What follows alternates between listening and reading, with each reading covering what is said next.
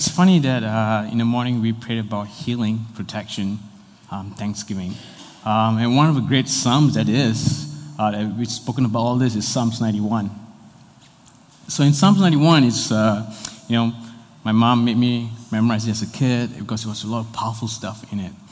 Um, a couple of things about Psalms 91. Firstly, it's a protection psalm in a sense that if you need protection, if you're in fear or in danger, or you feel something is bothering you, then this is a great psalm to go to. It is very powerful. Um, and the reason why I'm talking about Dunkirk over here is because, um, you know, there's a movie out. Christopher Nolan directed it. It's one of my favorite directors. Um, and it's basically about the miracle of Dunkirk, where thousands of men were evacuated from this island uh, that the British had sent their troops in. And basically, what happened was when they went there, they realized that the Germans' uh, forefront had already conquered the place, and they were waiting for them. And so then the Germans started bombing them, started shooting at them, and things like that, and they were stuck. So they managed to evacuate a whole bunch of people out, but they still had 400 men left behind. They couldn't get to them because of the, uh, the German air bombers and things like that. And so the British army were actually afraid to go in because they feel that there'd be more casualties trying to retrieve these men. So what happened was the civilians went in with the fishermen, you know, the little uh, boats and little trawlers, and they went in and managed to rescue them, and not one single person died. Right?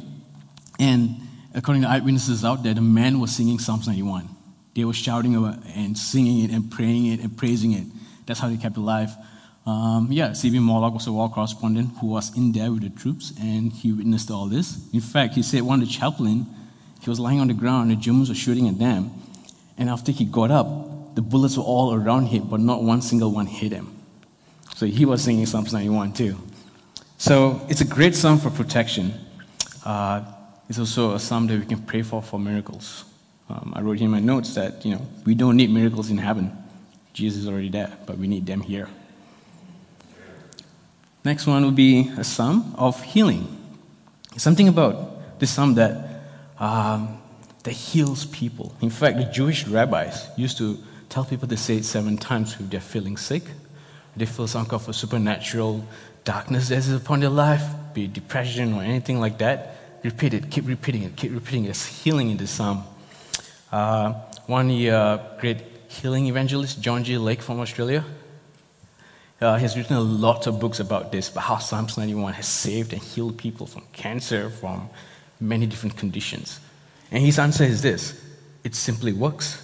It is simply words that work. It stirs up faith, and people get healed. It's how it is. You take it straight up from it, and you repeat it, and you repeat it, and all of a sudden, there is healing that comes because when we speak about this, um, um, yeah, there's this uh, lady who wrote a book called Peggy Joyce Ruth, uh, a lot of healings and miracles. She gave a lot of evidences of how throughout life, when she spoke this about people, uh, upon people, they are healed, it's a pretty good book, too.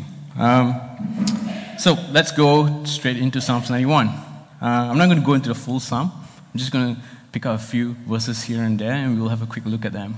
Psalms 91, verse 1 He who dwells in the shelter, secret place of the Most High, will abide in the shadow of the Almighty. I'll say to the Lord, My refuge, my fortress, my God in whom I trust. Now, notice something here shelter secret place. And what is this secret place? How do we get there? What do we have to do to go there? Right? The Israelites are a little different from us. They don't have Christ yet, but we do have Christ. This changes everything. You see? Secondly, is I like the way the psalmist says, I will say to the Lord. The reason why I underline the Lord is because there's something very more closer than God in the way he said the Lord. Something more personal. Even if you read Genesis 1, 2, Genesis 1, you'll see when God created the heavens, it says God. Basically, it's Elohim. Right? God created the heavens, God created the light, He called forth, He created, created this. Chapter 2, when he talks about God created man, it changes from God to Lord God, Yahweh Elohim. So God in us is it's not just God the creator, it is actually also the Lord God. There's a personal relationship there. There's a covenantal relationship there. It has to have a relationship for us to call him Lord God. He's a God of everyone, but to us, he's our Lord God. There's a big personal thing there. And that's why I love the fact that he says, To my Lord, That's very important here.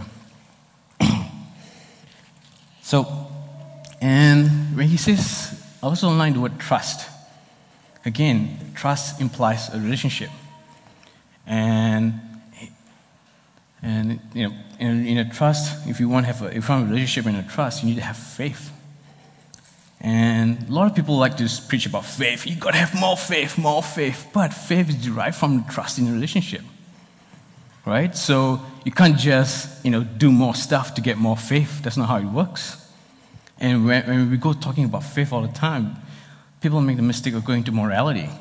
You know, they start talking about your character, start talking about this is the stuff you got to do. You got to read your Bible every day. You got to get on your knees. You got to pray. You, you know, it's, it becomes very much morality based rather than trust is relationship based. You see? And so that's a, that's a big trap because people then, once you start working for it, you feel that you deserve it. And that's a big problem. Because then you're going to go and say, I did all this for you.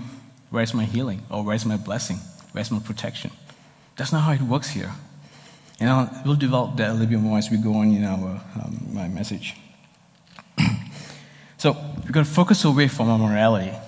So there's a big, you know, a very uh, common saying: hearing comes by hearing the word of God. But the original text doesn't say theos; it says Christo. You know, we quickly say, "Oh, hearing comes by faith, and hearing by the word of." It's not by God; it's by through the word of Christ. There's a big difference there. It's the same. God is Christ, and Christ is God. But the reason why I like to emphasize the word Christ is because when we say God, we, our mind also goes back to Elohim, the God who created heavens and earth, the God who's almighty, the God who's far away. But yet, we're talking about God who wants to have a relationship, and how can we know about this relationship? It's through Christ. You see? And so, to me, there is only one way for our remedy, for protection, for healing. Um, Jonathan Edwards, a Puritan preacher that I follow a lot, um, he wrote that Christ is our only remedy. He's, there's one quote he says I like is, all your righteousness is, is not going to keep you from hell as a spider's web is going to stop a falling boulder. So I want to keep you in that, in that frame of mind as we go into but trusting and in relationship wise.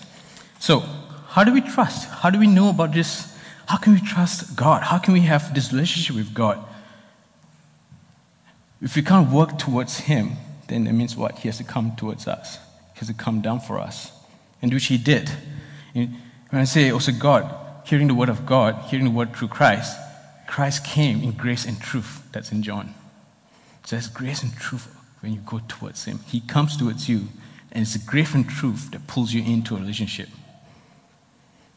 And so let's go to Romans 5. And I love this verse from, um, from Paul when he wrote this. Therefore, having been justified, justified mean, simply means declared. By faith, we have peace with God through our Lord Jesus Christ, through whom also we have access by faith into this grace in which we stand and rejoice in the hope of the glory of God. And actually, verse 3 and 4 talks about character. And he goes into why. 5 is because God's love has been poured out into our hearts.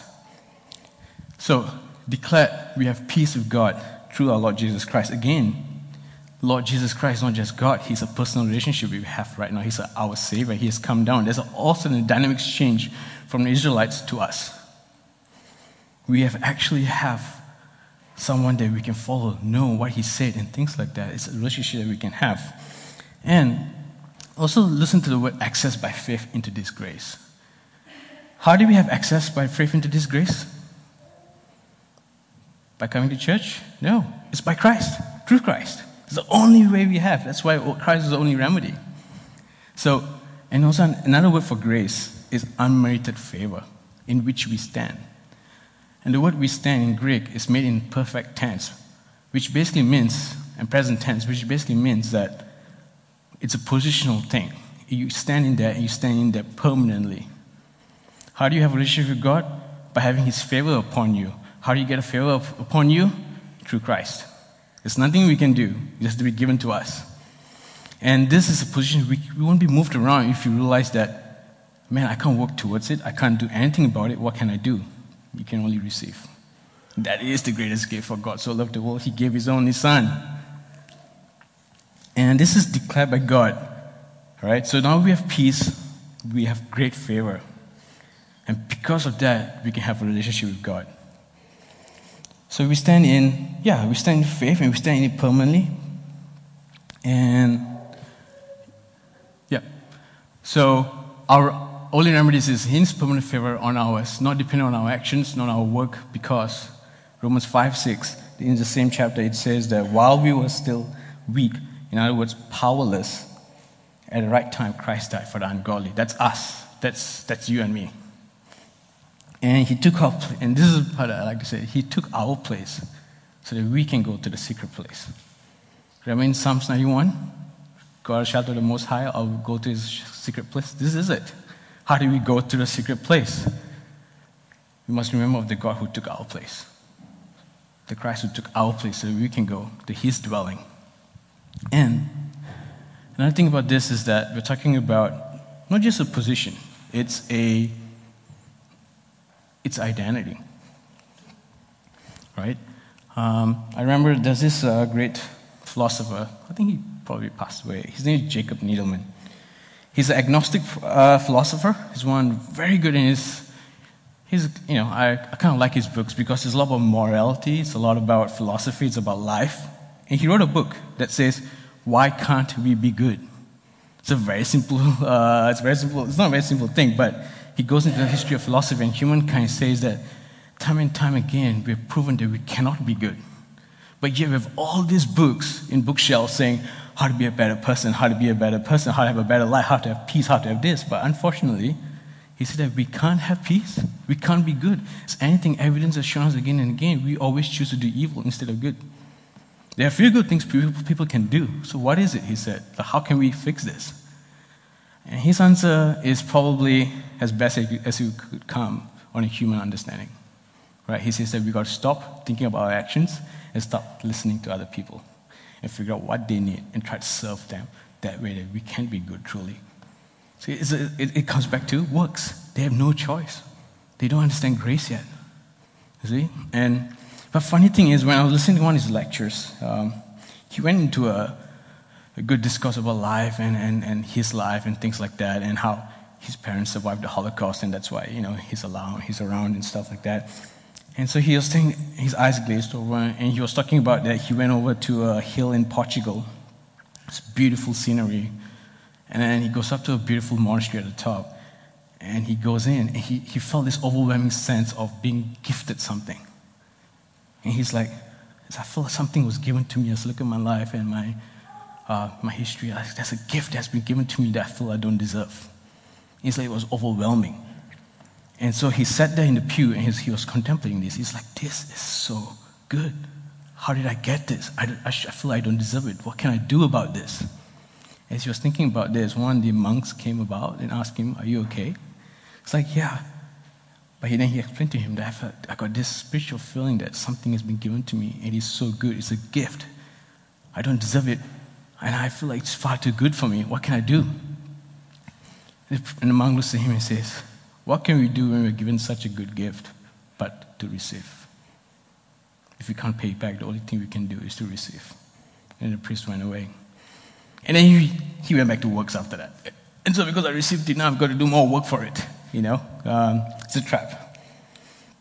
But he understood a little bit more what being undeserving, undeserved favor, unmerited favor. He understood grace almost.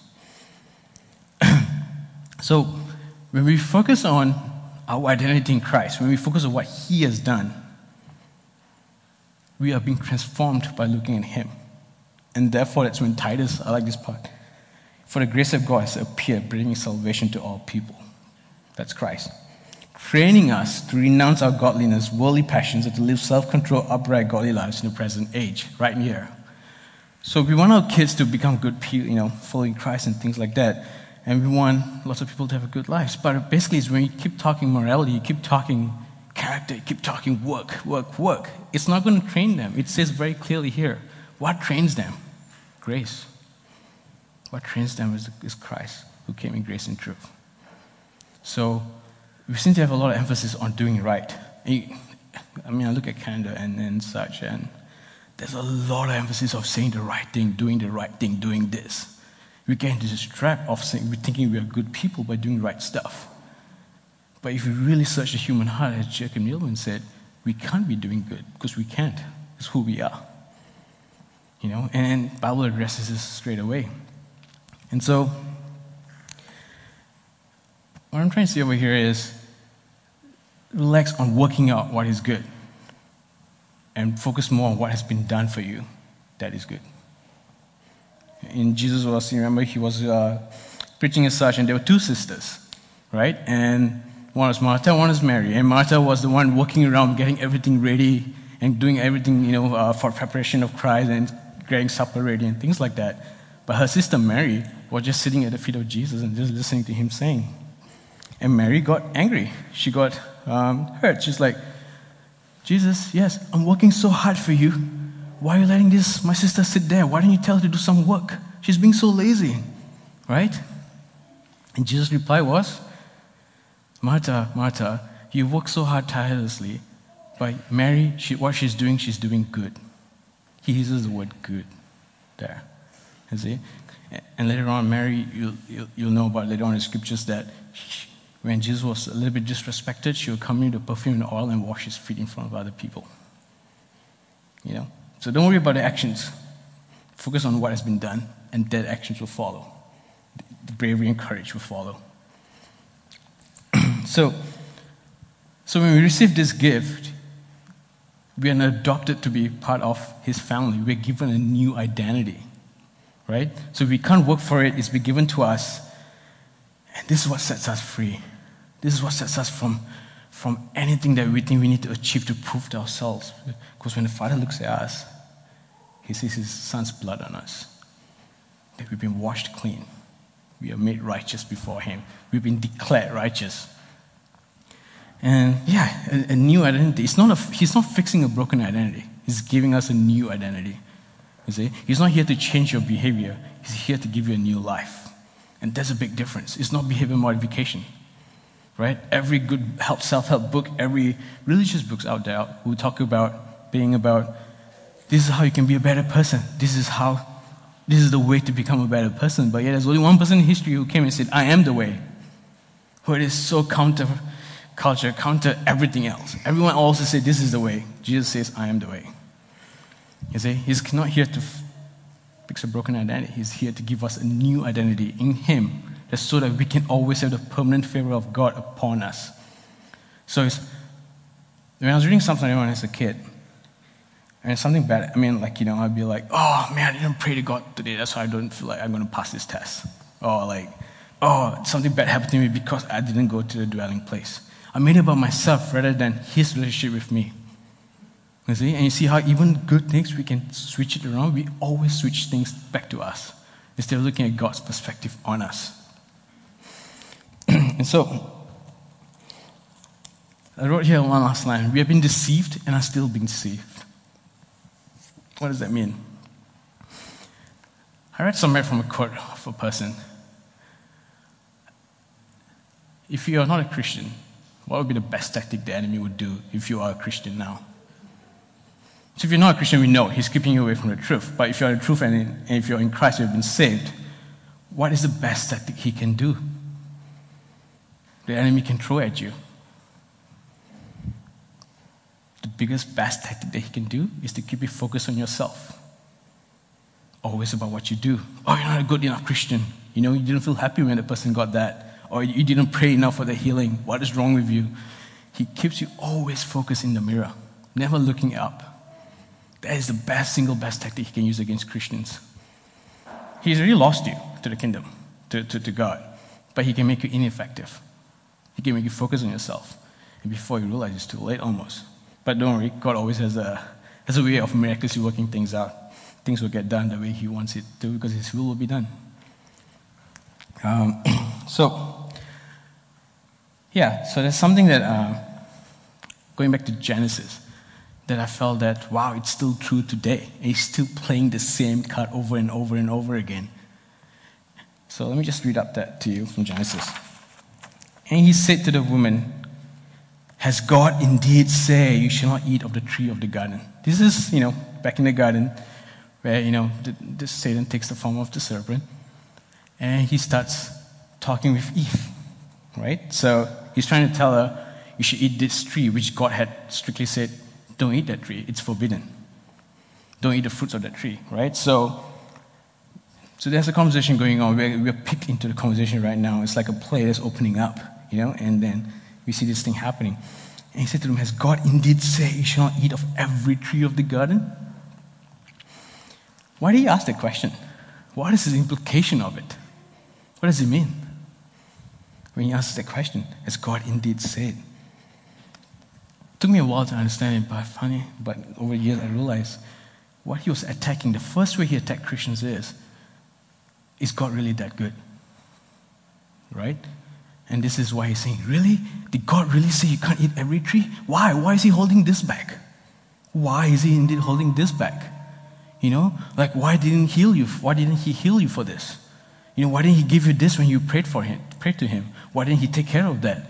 Is he really that good? He also makes you first thing, he'll start asking you to question whether God is good, whether he cares enough for you. That's his first tactic. And I, I experienced that. Um, I remember when I was uh, searching for a job when I was graduating, and uh, I'm glad Anne was there too. Um, and I was, uh, you know, I went to all these interviews, all these firms, and my friends started getting offers. You know, they're like, oh, I got an offer from this firm, I got an offer from this firm. It was through the uh, accounting recruitment. Anyways, a few years later, I still had no offer, even though I had more interviews than these guys did, right? So I was like, oh, God, like I interviewed, I prepared so hard, I studied so hard. I'm not getting these job offers. It's important because of my migration and things like that, uh, immigration purposes. And, you know, me and Anne wanted to get married. I need to start saving up for a wedding and things like that. And so I was really struggling with this. Like, God, you know, like, I don't get it. Why are you not giving me this? You know, like, don't you see it's important in my life? Uh, I need it right now because I, I need it to be stable. And so my friends were texting me, oh, I got this job, this offer, I accepted it. So they all got a job and I haven't got it yet. I really struggled with this. And so then I was reminded back from an experience I had. Uh, this was a few years ago. Uh, I remember before I was talking about identity, right? And so identity given and identity we work. I had a big issue in terms of, you know, God, I really can't love you enough because I actually love the world. That was straight up my thing. I struggled with it philosophically. I struggled, struggled with it emotionally. I really say, God, you know, like, I want more money. I want to get a good job. I want more money. I don't think I can love you enough more than, more than I love money. Right? It's, it's, it's, it was brutal, but it was honest. And so I said to him, Lord, you know, I love life. How am I supposed to love you more than life? You see? You know, I want to have good family, I want to have good kids, I want to be rich, I want to be all that. So I, am going to find it be, I'm going to, I, I, can't, I can't love you the way I, I'm loving these things. Even though I know they are not permanent, but I want them. I desire them, you know? And so I was struggling with this a lot. I was reading C.S. Lewis, I was reading all these things. And then one day in a worship service in church, uh, this was like years ago back in Singapore, I told God, I cannot love you. I cannot love you more than I love these things. I'm sorry. There's only thing that only one thing I can ask of you is to show me your love so that I can love you. You have to, you have to show me what you, that you love me, that I can love you. So I know, I know it all intellectually. Most of us do intellectually. You know, oh, yeah, Jesus died for my sins, he loves me and things, but how are we going to get that to it? I remember sitting in that, I was worshiping God, and I said, I give up. There's nothing I can do unless you show me you love me. And that very moment, I was like kind of spiritually transported out. And somehow supernaturally everything clicked. I really understood the meaning of life. I really understood why Christ was so precious. I really understood that.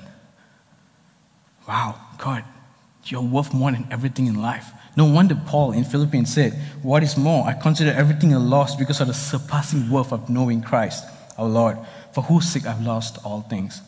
I consider them garbage that I may be given Christ.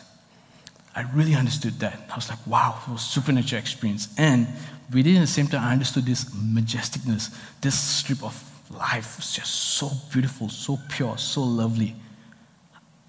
intellectually, going to be, you can't prove it intellectually. I was brought to this place, and I was like, wow, God, you are so good!" And all of a sudden, I'm transported to this hospital bed, and it's me lying there, no arms, no legs, gangrene all over me, and there's people surrounding me looking at me at pity, and somehow the, the subtext of that situation was that I lost my family, I lost my kids, I lost my family, richness, I lost everything, and I'm right there, as in the worst state possible, like totally helpless.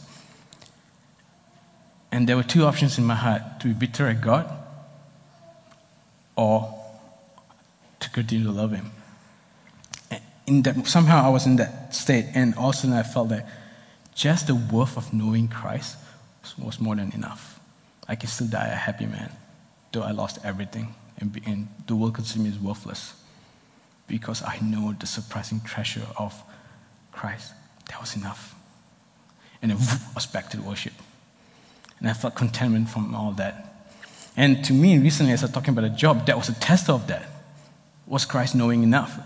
And so I was waiting for uh, waiting for a, um, waiting for any call. Nothing happened. No contracts. No offers. And I, am glad that Anne was there with me as I was like going through this with her and such. I remember that night. I said, "Okay, God." I was reading Psalms 91 actually a lot. I know though I don't, I don't see any offers right now and it's important, I'm going to know that you are good. And because of that, I know that things will be worked out. I don't worry if I don't get a job offer. Me getting a job offer or not doesn't, it's not going to determine whether you are good or not. You see? I accept you are good and I left it at that. And that very night I told Anne, and it doesn't matter if I get a job or not, Jesus is good. He is good, and that's good enough. And that night, I woke up in the middle of the night because I felt like a, a, strange presence in my bed. And it was this dark presence. And I could almost hear it saying, You should be hating God right now. He hasn't given you anything yet. All your friends have a job. You don't have anything yet. You should be hating Him. Why are you not hating Him? And I said, I, I dwell in shadow of Almighty. I fear nothing. I went back to sleep. The next the morning I slept, I woke up. At 9 a.m., I received a call for a job offer. So I received it because I didn't want, I didn't care anymore because I knew God was good. And then I received the job offer. That's, that's definitely a miracle. That's definitely God showing who He is. Okay, so going back to the deception. Indeed, say, number one, He will question whether God is really good and He will provide what you ask for. See? And he'll, he'll tell you, oh, He's holding it back because He knows that you need it, but He's not going to give it to you. He want to test you and things like that. And secondly, He will start questioning identity. First, whether God is good enough. Secondly, identity. You will be like God. My goodness, He has been playing this card to our children and society over the years. You know? But it's different. First, Eve didn't know what unhappiness was because she was still not separated from God yet. So he couldn't play, You'll be happy if you do this. See, but he played pride. He knew about pride a lot. He knows about us too. So now instead of saying, You will be like God, did God say you can't do that? But you'll be happy if you do that. You see, it's the same card he plays. If only you can be, if only you can be rich, you'll be happy. If only you be married, you'll be happy. If only you can kids, you'll be happy. If only you can be a man, you can be happy. If only you be a woman, you can be happy. If only you can love who you want to love, you'll be happy. Right? He's playing the same card. He's going back to identity again. He threatens your identity again and again. Right? And he makes us grab at these identities and trying to hope that this will give us happiness. Whereas in Genesis 1, we already know we lost the happiness when she said yes. When we said man and said yes. It's the same deceptive card he plays and plays again. Are you going to you'll be happy if you do this. You'll be happy if you do this. The search of pursuit of happiness, right, It's written in the US Constitution, right? What a deception. As though happiness can be pursued and received when actually joy pursued us. And so, and this is the funny thing. So play to God is good, whether God is good or not. You question your identity, the identity that most Christians will be identity Christ has given you. You start focusing on yourself and say, look in the mirror. Thirdly, and this is another part he says, look, the tree is the fruit looks good. It looks pleasant. It's supposed to be logical. It's supposed to be nice. It's, it makes one wise. Right? Why, we, why did God say no? Why can't you love everyone? Isn't love for everyone? Can't you love who you want to love? It's good. It's always pleasant, pleasant to the eyes. right? So, it was a rotten fruit tree, if it was a rotten fruit tree, we will reject it. Yeah, why is God oh, not wanting me to eat the fruit? Because it looks bad. I don't want to eat it. But it looks good, right? It's the same trap. Why is God not letting you love who you want to love? Why not God letting you marry who you want to marry? Why not God letting you do your stuff that you want to do? It goes back to looking pleasant. The fruit, the, the forbidden fruit tree is very. It always looks good to us. It looks logical, right? So there are three things. Number one, he'll make you test God whether God is good or not. He'll test your identity, and the thing he'll tempt you with will seem very pleasant to the eye will seem that it's the right thing to do, will seem it's a, it's a very it's a beautiful thing to do. So, how are we going to counter this? How are we going to stand in this identity that, that He has given so we can know the deception and to run away from it? And to me, goes back to Psalms 91, but there's a similar verse in Isaiah 32, which will be in the next slide. And it says, A man shall be as a hiding place. A man shall be as a hiding place from the wind, a cover from the tempest, a river, as rivers of water in dry place, as shadow of great rock in a weary land. What does it mean? We're going back to who we are in Christ. See, Christ is a person dear to the Father. He is our dwelling place, our sweet refuge, our abundant satisfaction. When the Father sees us, He sees us in the identity that Christ has given us. And in the next slide, we'll see that are three things that he contrasts if. There are three things we can go back to and stand on. Number one is our permanent favor with God. In Christ, there's abundant peace of safety and peace. You don't have to worry about identity. Go back to Him. Look at what He has given. Number two, there's a promise of satisfaction and full contentment. You know, and, and that's not just an intellectual step, that's a, that's a spiritual thing. It, it can mean physically, materially, and it can be physically and uh, spiritually too. Number three, there's quiet rest and sweet refreshment in Christ Jesus. There's peace, there's joy, there's refreshment, there's safety, there's identity in what Christ has given. If you stick, when the devil says you got to do this, go back to the cross and see what he did. Don't fall into the trap of what he, the traps that he's playing the same cards. It's kind of obvious already now.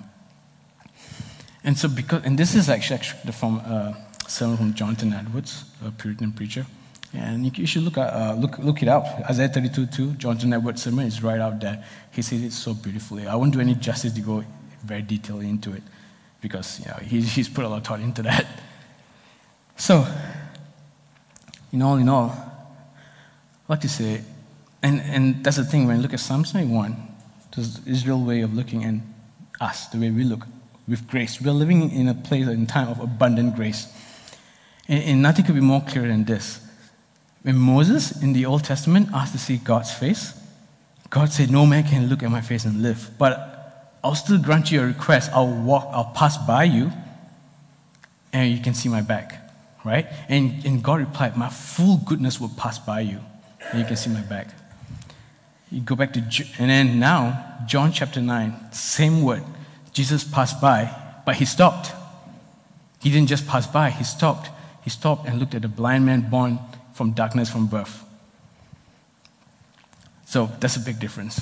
We have a God who stops and looks at us, who sees us born in darkness, and he comes and gives us light. He gives us identity. And in it, we can find safe refuge. In it, we can find joy. In it, we can find refreshment. We don't struggle anymore because we can live from a work of rest. And so, the last slide will be, I'm closing, it will be Psalms 91. I'll just say it out loud. Because he set his love upon me, therefore I will deliver him. I'll set him on high because he has known my name. He shall call upon me and I will answer him. I will be with him in trouble. I will deliver him and honor him. With long life, I will satisfy him and show him my salvation. Long life my salvation, it's Christ coming for us, our identity. And with that, we can go to this Psalms even more assured that we will be delivered. And with that, I'd like to, yeah, just close us in prayer as we uh, finish up the sermon. Let's bow our heads. Lord, I pray that as we are being attacked by this world and, and the, the forces in this world, I pray, Lord, that our eyes will be set upon you and what you have done. I pray, Lord, that you will give us sweet satisfaction, sweet nourishment, and safety and peace, Lord, that you have given us. I pray, Lord, that we will come to understand the permanent favor we have with you. Lord, it's not because of what we did, but because you have given, we can receive and take it and stand upon it. I pray, Lord, for, for healing to flow from the sun. Pray, for, pray, Lord, for, for blessings to flow. And I pray, Lord, people come to know that, Lord, that you are good. Doesn't matter what happens here or then or later on, but Lord, that you are unchanging. Your love is steadfast and you are good. Lord, that, yeah, that there be grace upon grace upon us. And uh, we lift up this congregation, our hearts into your hands, Lord.